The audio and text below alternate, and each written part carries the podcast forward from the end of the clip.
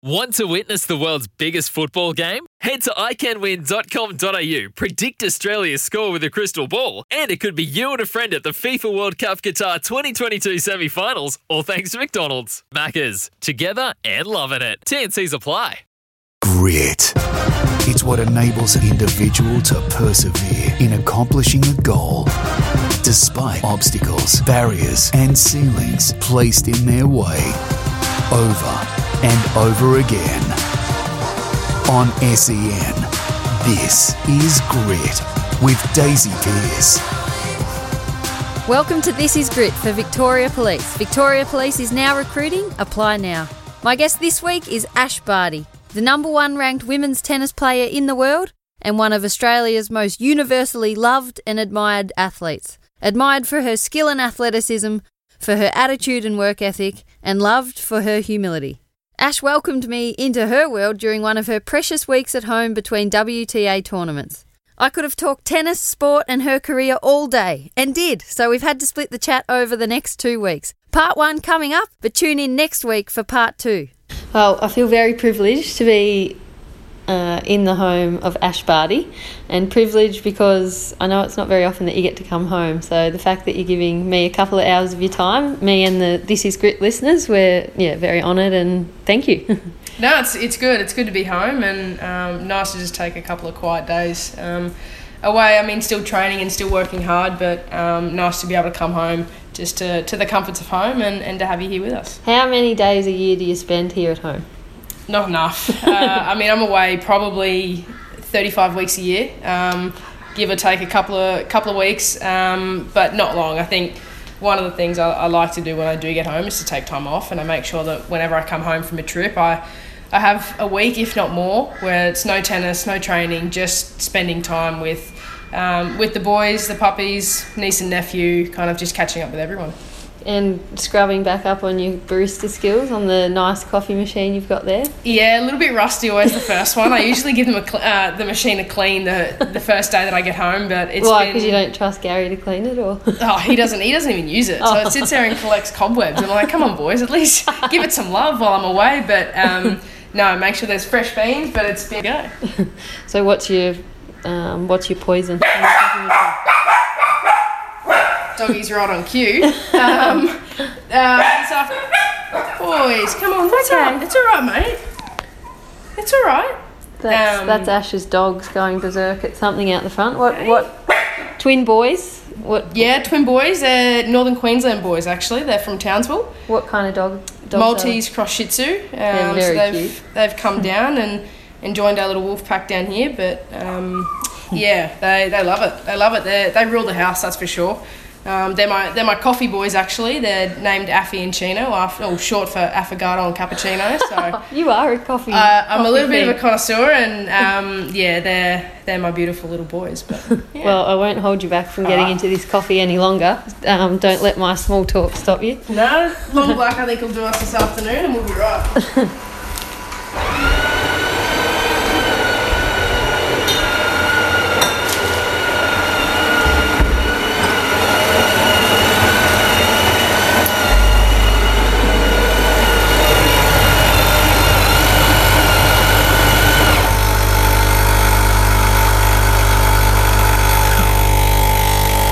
It's my pride and joy. It's a shocker.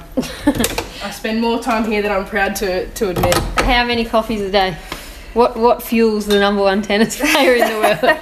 um, depends how bored I am. I think. Uh, often, if I'm bored, I'll just come home and have a coffee. But um, three or four a day, I think, is probably probably normal. Um, and on a on a busy day, if I'm stuck, it, I'm, I'm stuck on two. But um, yeah, all spread throughout the day. I'm I'm pretty happy with it. Is that where the love of coffee's come from? You think just like filling time and giving yourself something to that you can, I guess, follow all the all the way around the world, or? Yeah, I think it it probably it started with my sisters and, and kind of them just catching up for a coffee uh, when I came home from trips is, is catching up over a hot chocolate to start off with, and and then I was like, no, I need to get into this. Time coffee, to grow up. Need to get into this coffee business and. Um, yeah, from from there, I think it was just then while I was away, um, a way for me to see different cities, to find different cafes around the world, and uh, and kind of go from there. But yeah. What's it like coming home now? Now, I, I can imagine life would have changed a little bit since winning the French Open. Is it different coming back home to Ipswich now? Yes and no. Uh, I think there's nothing's really changed um, me or, or my team. I think more than anything, there's a little bit more recognition and, and people say good day when I go down to Woolies and whatnot. But um, yeah, Or I mean, target. or Target, or when I'm jumping out just to, to pick up a few books and, and different things. But um, no, I mean it's it's amazing the the support and the love that I get um, all around the country, but especially when I'm home. Um, it's it's really cool. What What makes you keep coming home? I I might be off the mark, but most top ranking tennis players that I sort of keep half an eye on live in all these really really glitzy flash places around the world. Now I hope I'm not offending anyone from Ipswich. Please take this the right way, but you keep coming home and you've always come home. Why is this the place you want to spend when you when you have time off the circuit?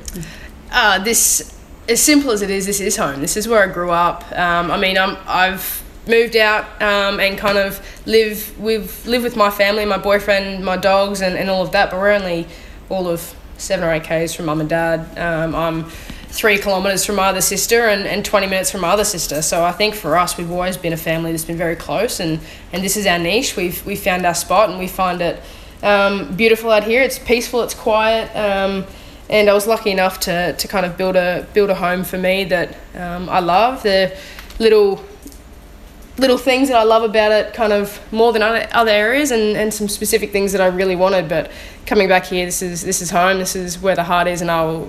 I mean, even if I tried, I don't think I could ever move interstate. I don't think I could ever move more than thirty or forty minutes away. This is this is where it all begins, and, and this is where it is for me. And family's clearly probably the most important thing to you in, in your life, you'd say? Absolutely, absolutely. I know that um, as no, as long as I love my family and I, I have their love and, and they love me and all those things, it's that's all that matters. It doesn't matter um, whether you have five bucks to your name or, or five million. It doesn't it doesn't really matter. It's not going to change anything. And I mean, being able to spend time with them, that's that's all that matters. I'll let you punch out this second one and then we'll, we'll keep chatting. Milk? Uh, yep. Uh, doing a. that my one? Yeah. Yeah. I hope I'm doing a Melbourneite proud here.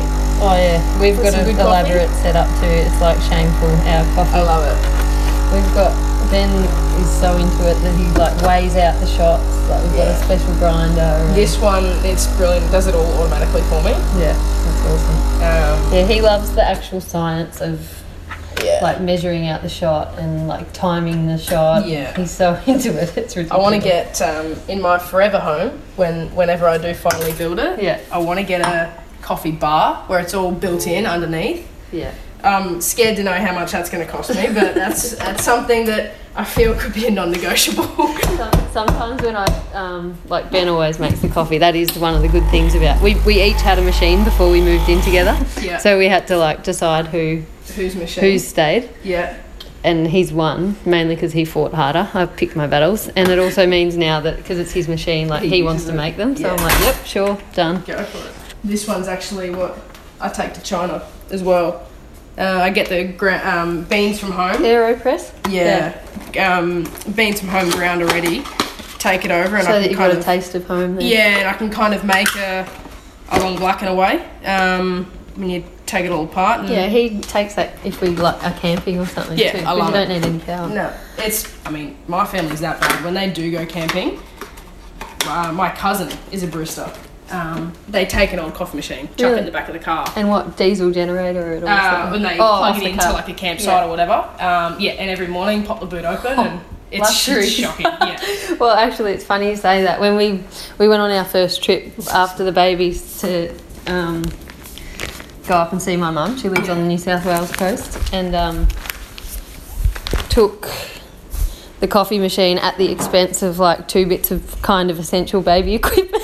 Absolutely. Baby, babies will stay alive Yeah. if you're alive. We're like the bouncer and the second cot, or will we take the coffee machine and then they can just share that porta cot?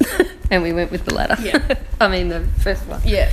I hope you don't mind you because the boys are more than going to make themselves at Nah. home. No, they're welcome. I should be asking them if I'm allowed to sit on the couch.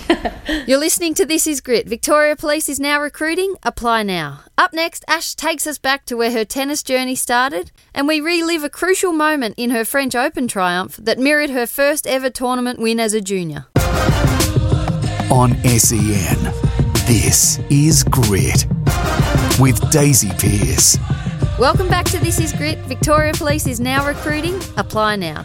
My guest this week and next is tennis world number one Ash Barty. Well, it's a story pretty well told now, but um, it's one worth telling and hearing again. And for the sake of our This Is Grit listeners, where did you first discover your love of tennis and how did that come about? Uh, I think more than anything, it was almost a process of elimination. Uh, my sisters, both my sisters, Ali and Sarah, played netball, um, and every day, every weekend, driving to netball um, when I was kind of four and five. Hadn't really started playing any proper sport yet. I just muck around the backyard and and whatnot. We drive past a tennis centre and a hockey field, and I said to Mum, I was adamant I didn't want to play netball. Just didn't interest me. Um, I don't know if that was because Sarah and Ali played it and I wanted to be a bit different, or it just didn't appeal to me. And there's a um, quote going around that you, you said you didn't want to play because you thought it was a girl sport. Yeah, so, just. Do you remember saying that? Yeah, and I just I was like the whole like dress, and I was like, nah, that's not for me. I'm I'm not wearing a dress when I am running around playing done, sport. Seen playing in that exactly. um, and mum had played netball her whole life. Mum and dad were both golfers. Um, and yeah, I just originally I said to mum, I think I want to play hockey. And she goes, Why do you want to play hockey? I said, um, Well, we'll have a stick. Like I get to hit hit things and, and hit people with the stick. And she said, Okay, well we're going to veto hockey. You're not playing hockey. So the next option, well. exactly, the next option was tennis. Um, and a little bit of a family connection um, through my aunts and uncles were directed us to this club at West Brisbane Tennis Centre and to Jim and and Robbie and yeah, from that first lesson, I remember it vividly, which is bizarre. I mean, I don't remember a lot of things from How when I was young. It was like two weeks until I'd turned five, so I was still four, four and a bit. Um, and yeah, I remember first lesson. Jim said, "Look, we don't usually take kids until they're six, seven, or eight, um, purely just because of of group sizes, and um, we kind of want kids to try all different sports and and not be sucked into one straight away, but." Um, tennis got me hook, line, and sinker in that very first lesson. I remember hitting the first ball, and, and Jim said from there I could stay, and yeah, here we are. When you say Jim, you're talking about Jim Joyce, who, as you've just said, was your first coach, and you're still in really close contact and have a lot to do with him now. What what sort of an influence has he had on you as tennis player and person?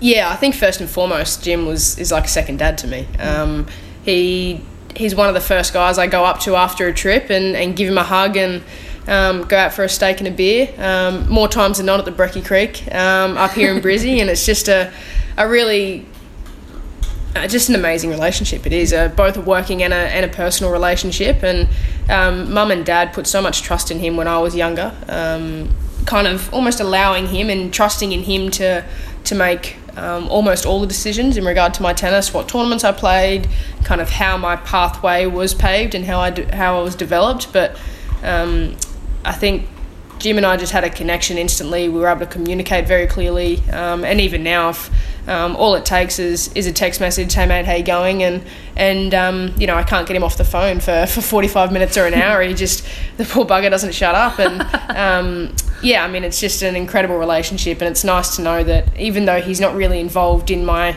tennis as such now, um, if you know I give him a call and say, Jimbo, what do you think of my serve at the moment? Like it's just not feeling right he gives me two or three cues instantly yeah. that just come back to junior days and and things that work yeah. exactly. So he's a always a voice of reason and a, and a sounding board for all of us. Uh, there's an awesome photo floating around of a very a cute.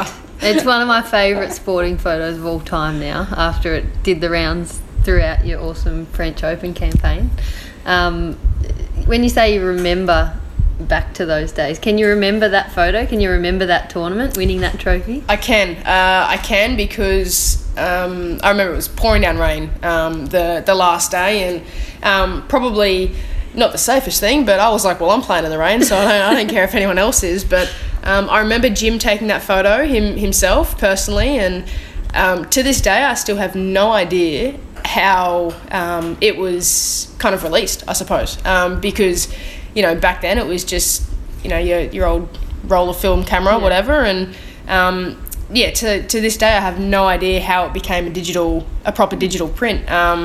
So I mean, it would have just been someone had taken a photo of it and, and whatever. But um, yeah, some some really special memories, and often I'll flick through photos from when I was young, and obviously they they bring back um, memories and, and kind of thoughts, and yeah. Um, when you say it was raining that day and you remember it clearly, it makes me think straight to the French Open semi final win when, having started awesomely, if that's a word, and then dropping that first set in the biggest momentum swing ever, it started raining. It did. Did you Um, think back to that tournament? Did anything cross your mind, the synergies between that trophy win and then in that moment? it's i mean i, I kind of didn't think of it at the time but it's amazing how many times when i've even more recently thought back on that week in paris uh, or on the two weeks in paris um, how many weird things there are like that um, that Because for crossed back to context, if you're not fully across the tennis and didn't ride every single ball like I did, so like I said, Ash started well. You started well, five love Amanda- about 12 minutes i think yeah, and it was looking like oh she's just going to wipe the court with this girl. Mm-hmm. Amanda, I always, Anisimova. Anna Samova, I always get that wrong. Um, hung on after two set points and then won something like six of the next seven games to win in a tiebreaker in the first set, and then you go down double break i think a double love, break in yeah. the next set. So you you go from nearly having the first set in your hand to on the verge of basically letting the whole match slip. It starts raining, and Amanda's Anisimova's box was kind of calling for the match to be called off, and she sat down, and you stood out on the court as if to say, "Hang on a minute, we."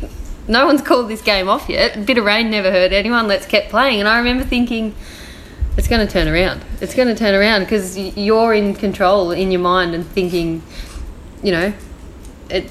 You wanted to be out there and you're not scared of the next moment. Whereas she was looking for an out, and I thought, we're, we're back here. We Yeah. as in you and the entire country that was following you. I think what the, the most bizarre thing was is that um, I have no idea what happened in that first set. After five love set points, I, I remember I missed, uh, I think it was I missed a slice and then I missed a forehand actually, just normal balls, didn't miss by much. I was like, yep, no worries. Um, and then it just, it was like a, an absolute avalanche. Um, and Amanda's is very much a, a front runner. Um, she knows how to, to get on top. And then I think you know, at three love in the second, it was a.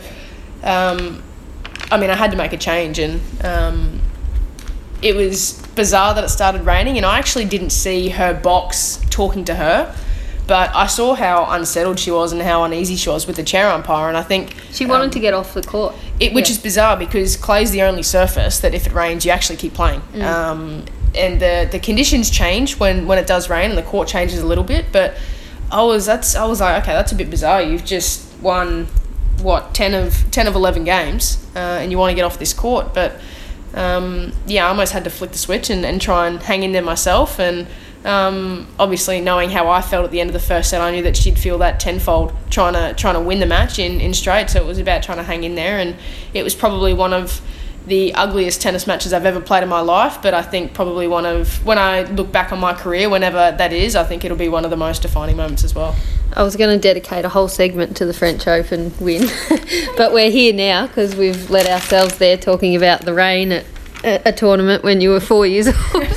but um, how do you how do you steel yourself in that moment? I've always wondered and admired this about tennis players that with the way that it's scored, you can go from being a point away from bagging a set and being halfway to winning the match to then three love down and on the verge of losing. How do you not continue to beat yourself up as the match goes on? And and like I, I just think of how my mind works and probably this is why you're the number one tennis player in the world and I'm not but how, how do you stop yourself from beating yourself up over that?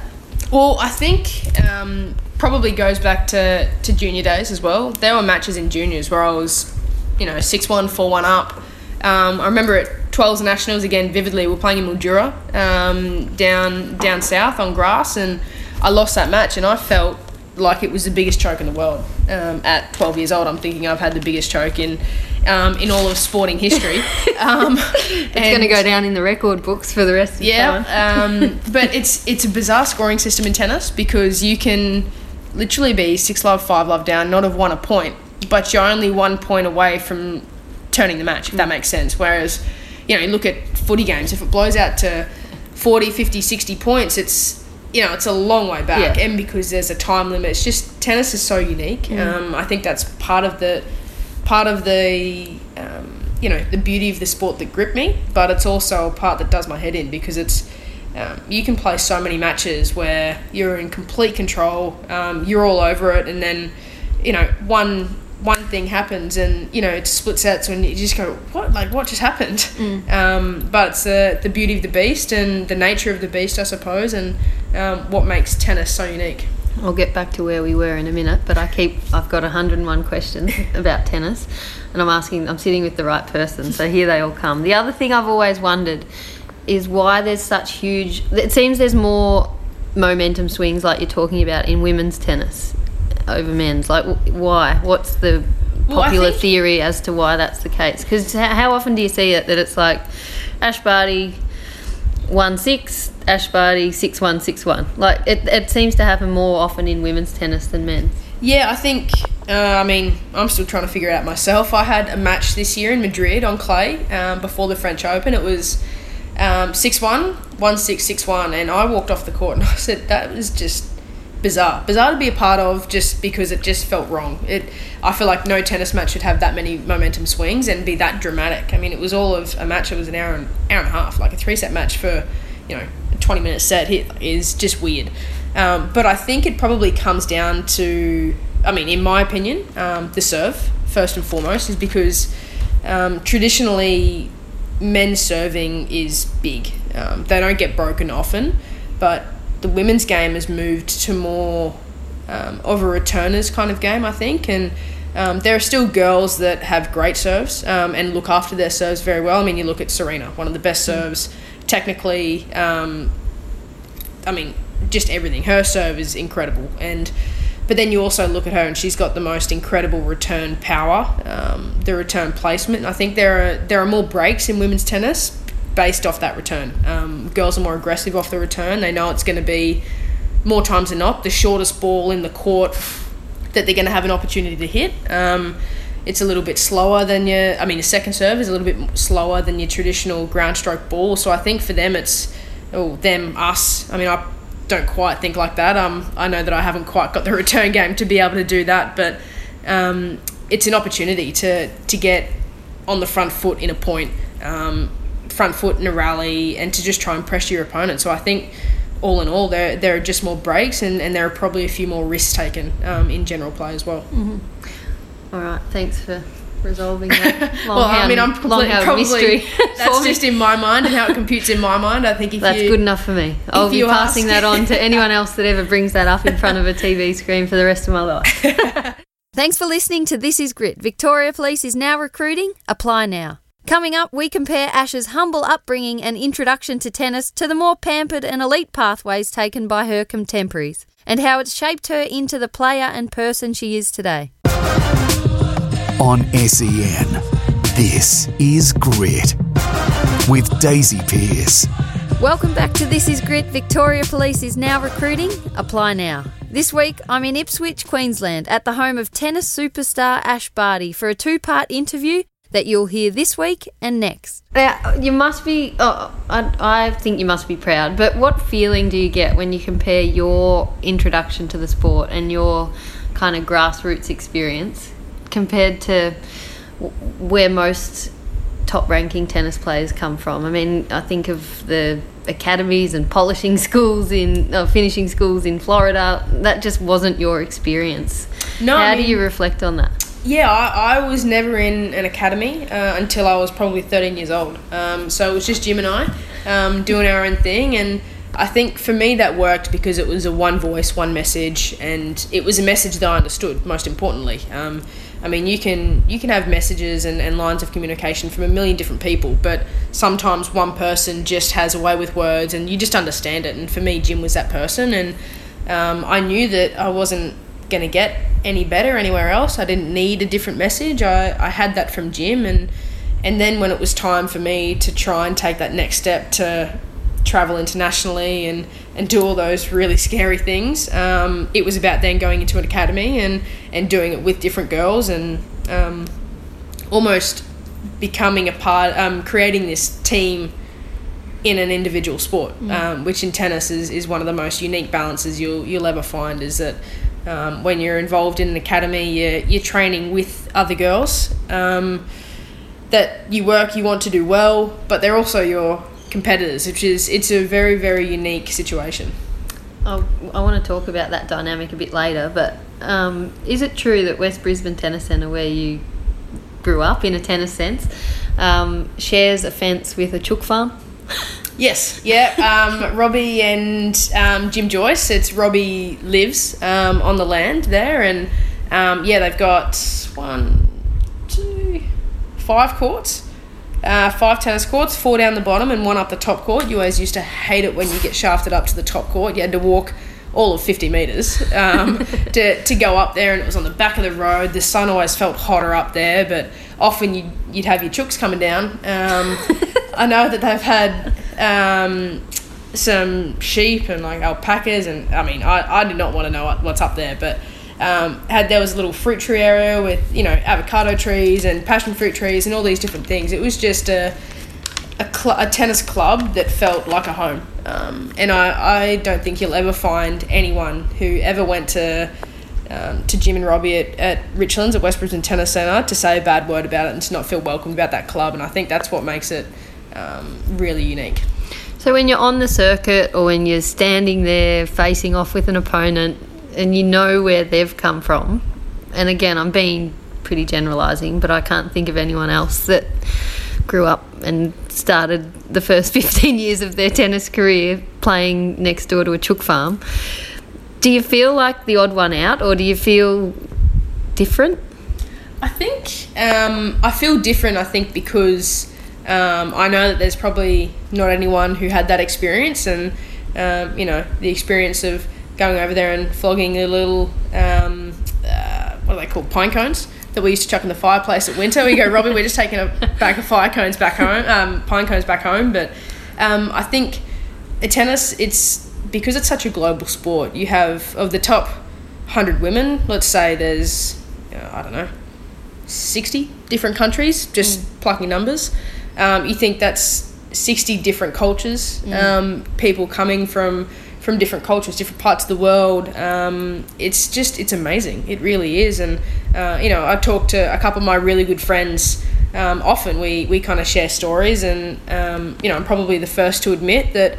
Um, the WTA tour at times is, is not very friendly, but I'm very lucky to have kind of a, half a dozen, a dozen really close mates that, um, regardless of whether you win or lose, it's it's that kind of same relationship, which is rare. But um, and hearing kind of how they've grown up and how they played it, it just makes me appreciate more what I had. And, and I mean, you just understand how different the world is. Mm. It's incredible.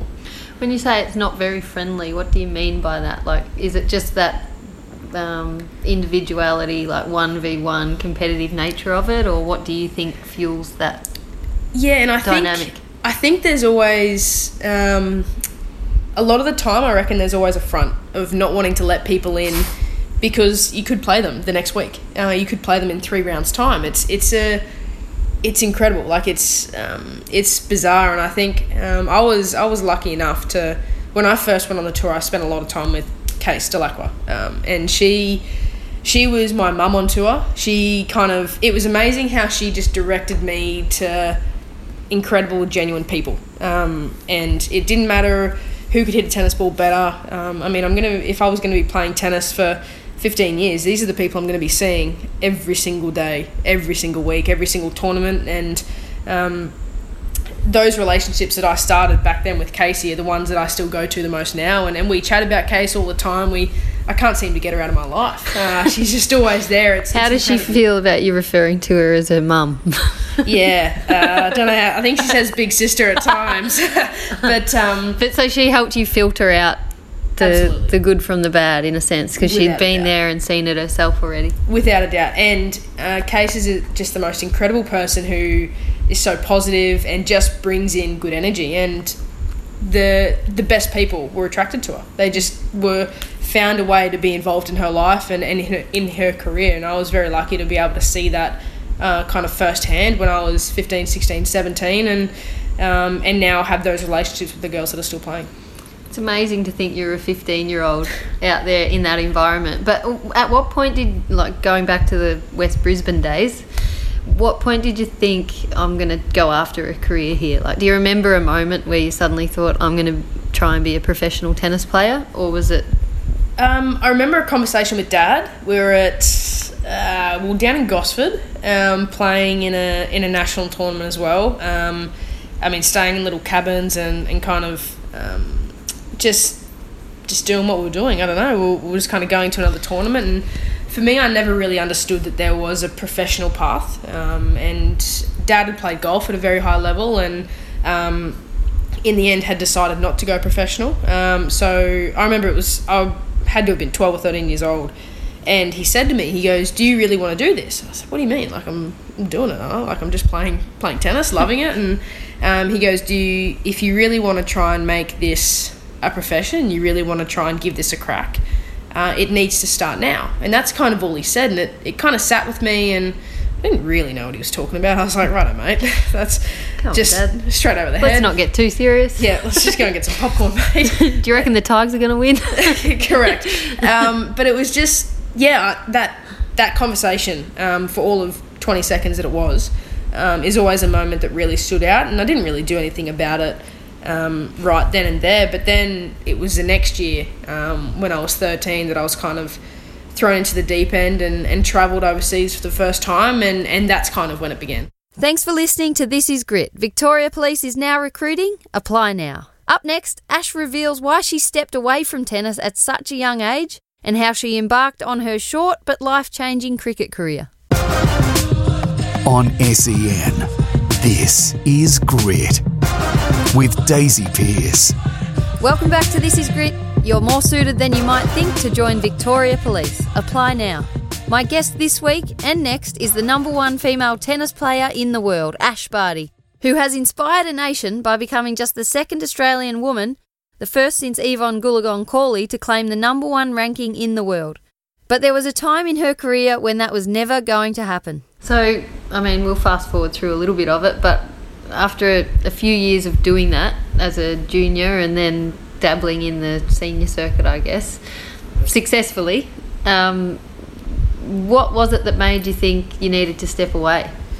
It's so early, relatively speaking. Yeah, I think to me it didn't feel like it was early. Uh, I mean, I'd been playing non-stop for uh, 12 years, um, so it felt like I'd already had a career. Yeah. Um, and I had the most amazing experiences in that kind of first career, I suppose we, we call it. But um, it was Again, for context, I better jump in because it, it's well documented that you had the 18 month hiatus, but just in case those any of our This Is Grit listeners don't know, Ash, you were 21 when you. uh, no, I was yeah 17, and then came back when I was 19. Oh, look at me go. um, so, 17 had about an 18 month hiatus from playing tennis. Yeah. Did you think you were coming back? Um, I honestly didn't know. Um, You weren't thinking that far ahead. No, I mean there, there's an option in the WTA. You can take um, like you can have a protected ranking if you're injured, if you have a big injury or something like that, um, and you can from the time that you become injured or the time that you stop, you keep your ranking um, for ten tournaments or whatever it is. Um, and I actually like I declined that. I, I didn't want to have my ranking of 120 when I came back. If I came back, I remember having the conversation saying, "No, if I if I start again, I want it to be completely clean slate." Um, probably not understanding that that was going to be really bloody hard um, to start again because you, you start from nothing. Literally, you're not even on the on the books. Um, you're not even a tennis player. And I was, yeah, I don't know. I, I I didn't definitely say no. I wasn't coming back, and I didn't definitely say yes. I am. It was just a a natural progression. I was still coaching. Um, almost every day. So I mean, I almost had a tennis racket in my hand every day, and and we're still out in the court, but Back didn't have at a West Brisbane. yeah, yeah, and at different schools and with different kids, and I just loved it. Like that was uh, just an amazing passion. Um, still is an amazing passion of mine is, is trying to get more kids involved, and I think one of the one of the things uh, that kind of inspires me the most with kids is when you're trying to teach them something and they get it for the first time. That look in their eye, that smile is one of the most beautiful things in this like world. a hit. Yeah, it, it's just incredible like a coffee hit. yeah, it's just incredible, and I, that's what I just thought. You know what? That's what I was missing when I was the last kind of six months um, playing. It, it was just flat. It was dead. It was lifeless, uh, and I think then I don't know. I just I think probably honestly I got bored and thought, you know what? Um, I'm a tennis player. I can I can do this, and In and um, amongst there though was the cricket. Why? Yes. Why cricket? What? Where, how did the, you know, just the casual national league cricket career come about? um, actually through a physio. Uh, a physio that had worked in tennis um, was working in cricket at the time. And I caught up with her and caught up with the um, Aussie cricket girls while they were in town one time and just had dinner. And scary how small the world is. Um, Grace Harris, one of the Australian cricketers at the time, I played tennis with her when at West Brisbane Tennis Centre, and I was like, this is just bizarre. Um, so just from there, I kind of went and crashed one of the Queensland Fire training sessions and um, met Andy Richards, the the head coach there at the time, and um, he said, just join in, come for a run around, and I was like, "Right, I can, I can do this. I was so far out of my league, it wasn't even funny. Um, but they chucked me in the nets and. Um, on a synthetic synthetic pitch to start off with, I'd never even seen a real wicket, never gone out or anything on a real wicket, and um, yeah, and then just after that session, he goes, "Mate, come back if you want next week," and back I came, and uh, I know the girls were were giving me a fair bit of stick. Um, that first session, I rocked up. I mean, I didn't have a cricket bag. I certainly wasn't going to be taking a tennis bag, so I just had a kind of over the shoulder country road duffel bag. Oh boy, did I cop it for that! they go cover. I was like, I don't know what to bring, and um, but just just the way that the girls um, instantly uh, accepted me and welcomed me um, was probably, I think, the thing that drew drew me to it the most. The joke was probably on them though about the country road duffel bag. When that girl with the country road duffel bag barely missed a ball. Yeah, it was. Yeah, it was a pretty good session. I mean, I picked up a really nice bat, and I was like, "Oh, this is this is good." I, mean, don't think it has anything to do with the bat. Oh, the same does. way you're not allowed to blame it when you do a terrible shot. I don't think you can say that that was the reason why you went in and couldn't be beaten by a, Uh, it was a bunch of actual cricketers. it was good fun. Um, and yeah, I mean, I mucked around and played backyard cricket with dad and, and things like that. But to actually be out in a That's a great foundation, isn't it? Like, yeah, oh, it was, and that was it was awesome. But and even um, one of the most simple things to them, I had no idea. Um, my first throw, I've grabbed the cricket ball and I've thrown it seam up, and it swung a mile. And they said, "What are you doing?" I'm like, "Threw the ball." Yeah. And they said, "Throw it. You got to throw it cross seam so it doesn't swing." I'm like, oh, "Right, light bulb That, moment." that is the first coaching tip that you ever received in cricket. Yeah, yep. Don't throw the cricket ball seam up. And I was like, well, maybe it could have helped me with a few more runouts, uh, custard arm. But um, no, I think it's it's just an amazing part of my life. I'm still really good friends with a lot of those girls, and um, try and catch up with them more than I do catch up with tennis players because I think for me that's that's the you know genuine friends in my life. And What um, was that? Is it just a different environment, team environment, the banter? What what what's the pull like? What's the connection? I definitely love the banter. I think it's something that I'd never experienced. Um, and I'd never experienced a team environment. Kind of mucked around playing all different sports when I was younger, but nothing in a in a controlled environment or in a coached environment. Um, it was more just kicking the footy around the backyard,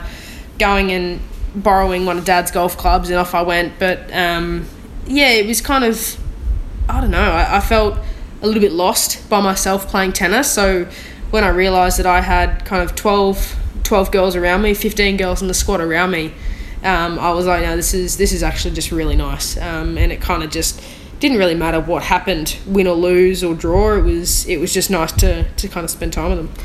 What did you learn about yourself in that period? What was the biggest thing?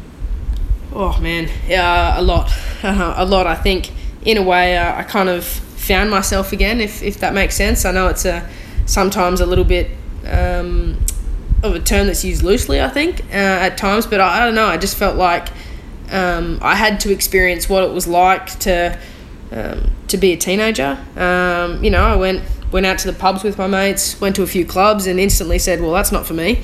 Um, I'm more of a more of a pub girl and, and a kind of backyard um, barbecue kind of girl." But um, I had to experience all those things that I that I didn't. Um, but overall, was was drawn back to sport and was drawn back to tennis in particular. You realised you weren't missing much on the club and pub scene and yeah, I think thought you'd head back to tennis. well, I think it's always the grass is always greener. Yeah, yeah. Uh, and at that time, I I didn't appreciate what I had. I just saw what I didn't have. Um, and and now it's definitely being able to to appreciate and be extremely grateful for what I do have. And um, you know, and that's kind of all that matters since coming back, I don't know if it was a conscious shift or it's just happened in as you've matured and evolved as a person, but you never say I in anything that you do. Is that conscious?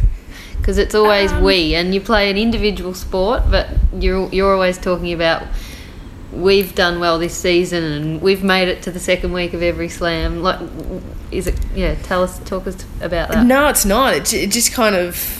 I mean, I don't even know if I did it in my first mm. career. I, I have no idea, but I think I I understand how lucky I am to have so many good people around me, and and I mean, my coach. I spend 30 weeks with him every single mm. year. Um, him and I just doing our thing, and, and I'm extremely appreciative that he's able to um, sacrifice his time and invest so much time into my career. And, um, you know, everything, even though I'm the only one on the court, um, all of us work so hard to try and um, achieve all these things, and we have. We have the same goals, um, we have the same passions, and yeah, I think even though I'm the only one playing I, I have, you know, five or six really close people around me that are helping me work towards the same goal, and and I have all of my family and all of the people that have made um, so many sacrifices um, and you know have encouraged me and just put so much passion and drive into my career. Yeah, when you say we, who is it? Who who are those people? Well, I think um, first and foremost, it's it's Ty's my coach, um, and then my strength and conditioning coach. I've got a couple of physios that I work with. Um, Nikki, my manager, as well, and then um, probably my my spine of my support network is mum and dad, Sarah and Ali, Gary. Um, kind of you know all of those those people that, um, regardless of whether I win or lose, they I know that there's always a message from them. Um, half the time, it's not even about tennis. It's about something funny that the kids have done or the dogs have done or um, something naughty that they've done where, where it just brings me a laugh. And I think, um, you know, being able to, to share it with those people, that's that's why I play, um, is to is to be able to create these new memories and these new experiences um, and try and be as successful as we can. Thanks for listening to This Is Grit. Victoria Police is now recruiting. Apply now. Next week, we continue our in depth chat at home with Ash Barty and find out how she found her swagger, how she views herself in comparison to the biggest names in sport, how many hours a day is dedicated to tennis and training, and the moment she became just the second Australian woman to claim the number one world ranking. G'day, Mike Hussey here. Get on board Australia's best fantasy cricket game, KFC Supercoach BBL. It's fun, free, and easy to play. Play today at supercoach.com.au. T's and C's apply. New South Wales authorisation number TP slash 01005.